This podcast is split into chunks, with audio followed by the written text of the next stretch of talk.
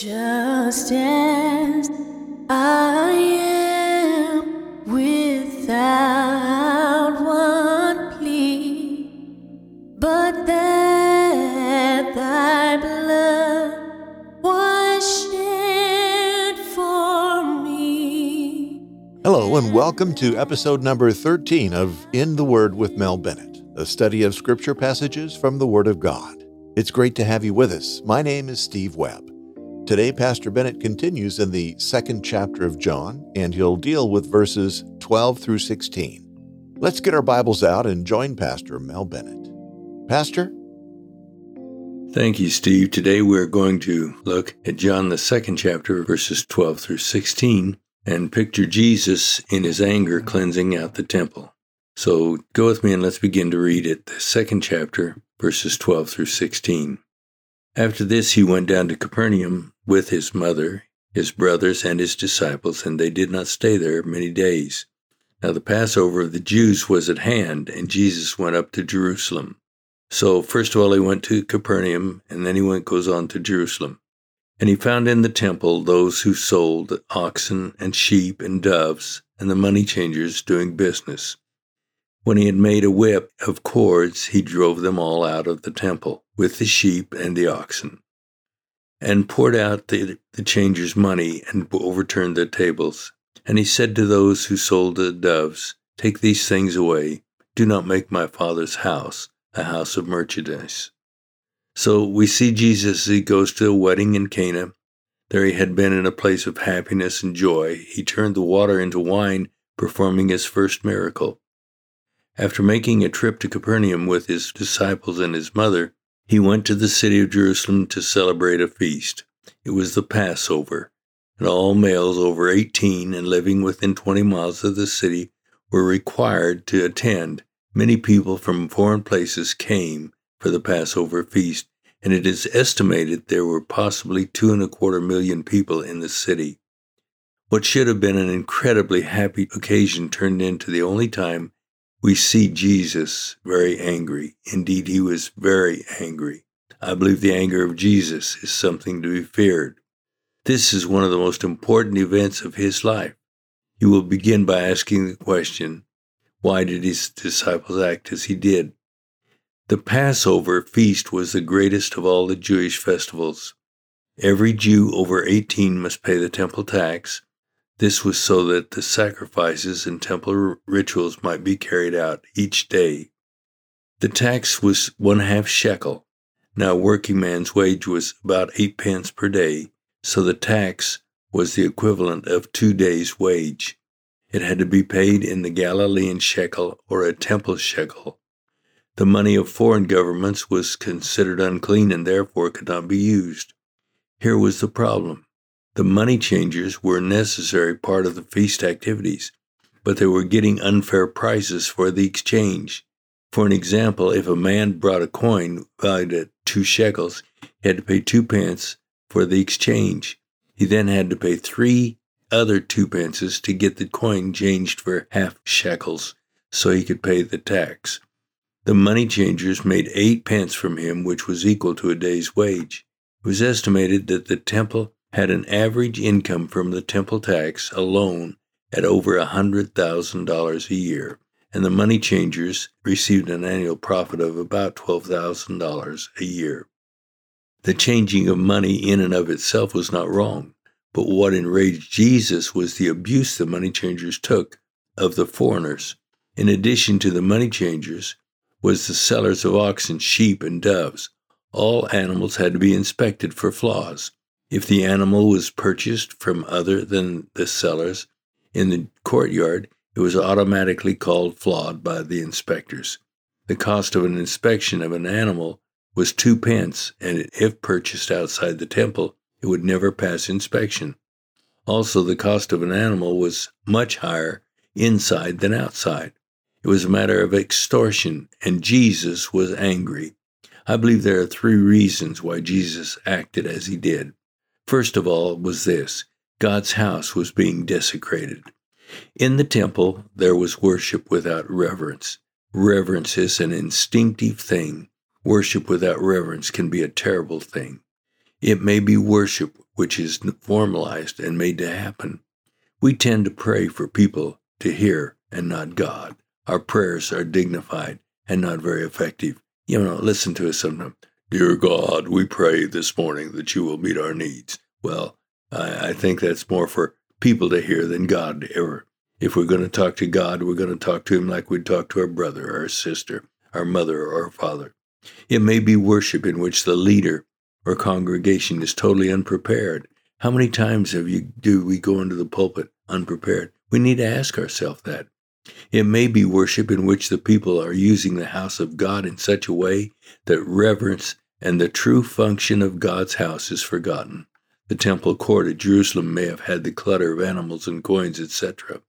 We may find that way of irreverence is not common now, but there are other ways of offering irreverent worship to God. Secondly, I believe there was the show to show that the whole paraphernalia of animal sacrifice was completely irrelevant to God. Listen to Isaiah chapter 1 verses 11 through 17. He says, To what purpose is the multitude of your sacrifices to me, says the Lord? I've had enough of burnt offerings of rams and the fat of calves. I do not delight in the blood of bulls or of lambs or goats. When you come to appear before me, who has required this from your hand to trample my courts? Bring no more futile sacrifices. Incense is an abomination to me. The new moons, the Sabbaths, and the calling of assemblies. I cannot endure iniquity and the sacred meetings. Your new moons and your appointed feasts, my soul hates. They are a trouble to me. I am weary of bearing them. When you spread out your hands, I will hide my eyes from you. Even though you may make many prayers, I will not hear. Your hands are full of blood. Wash yourselves, make yourselves clean.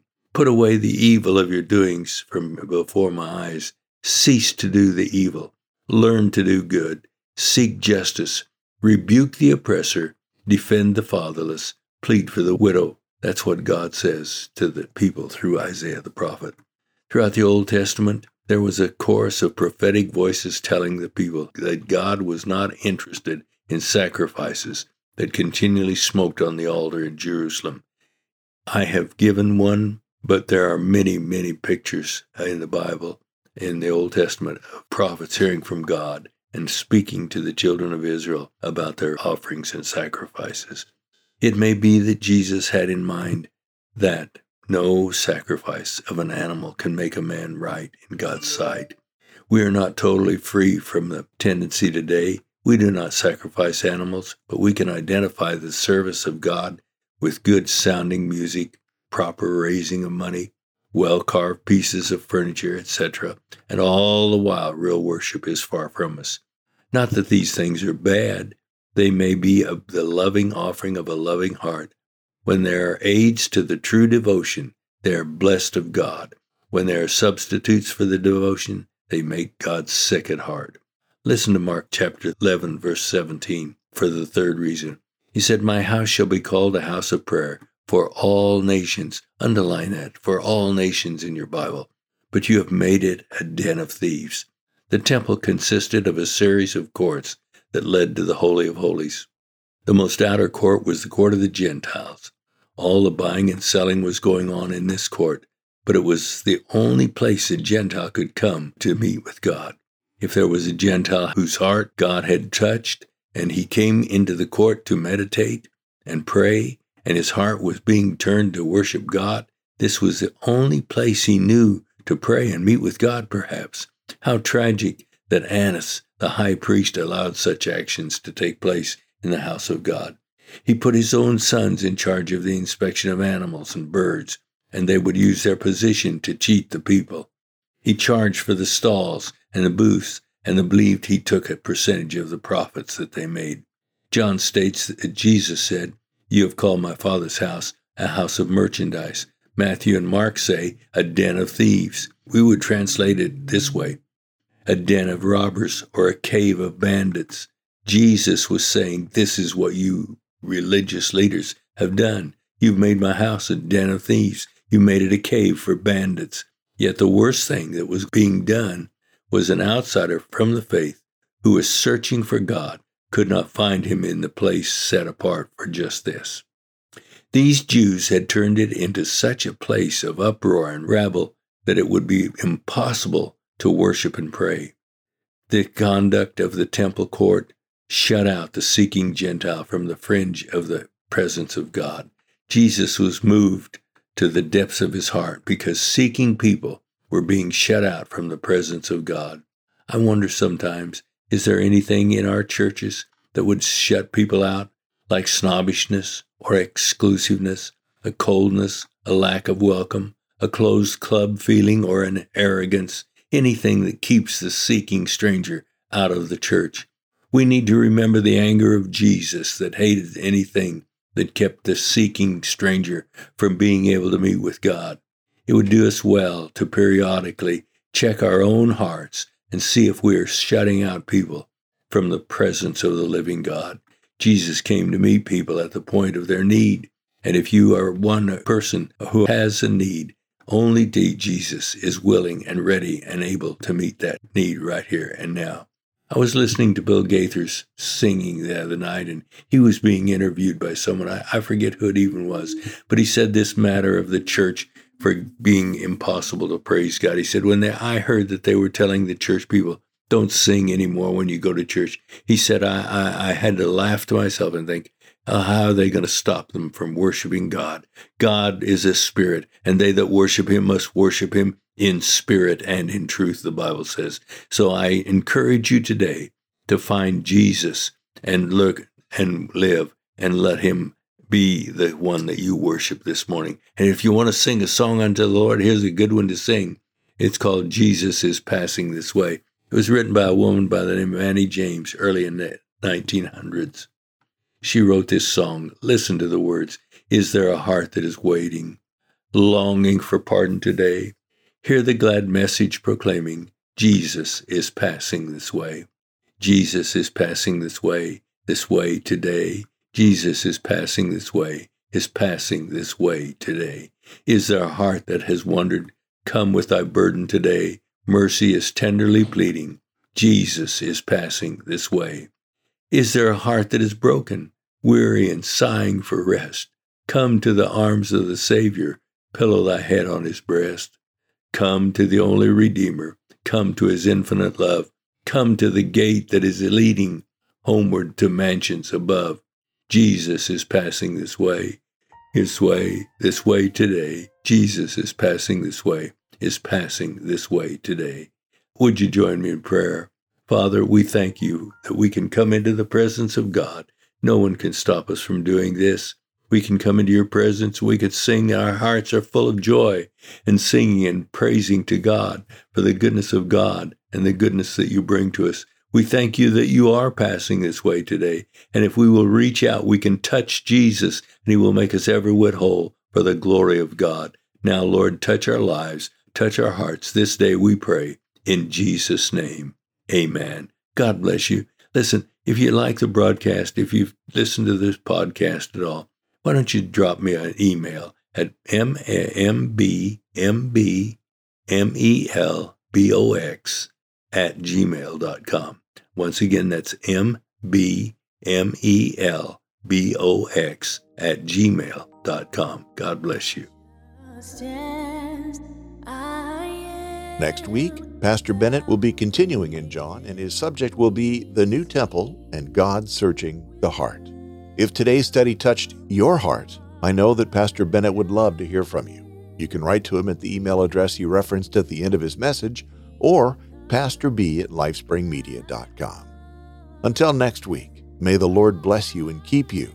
May he make his face to shine upon you and be gracious to you. May the Lord lift up his countenance upon you and give you peace.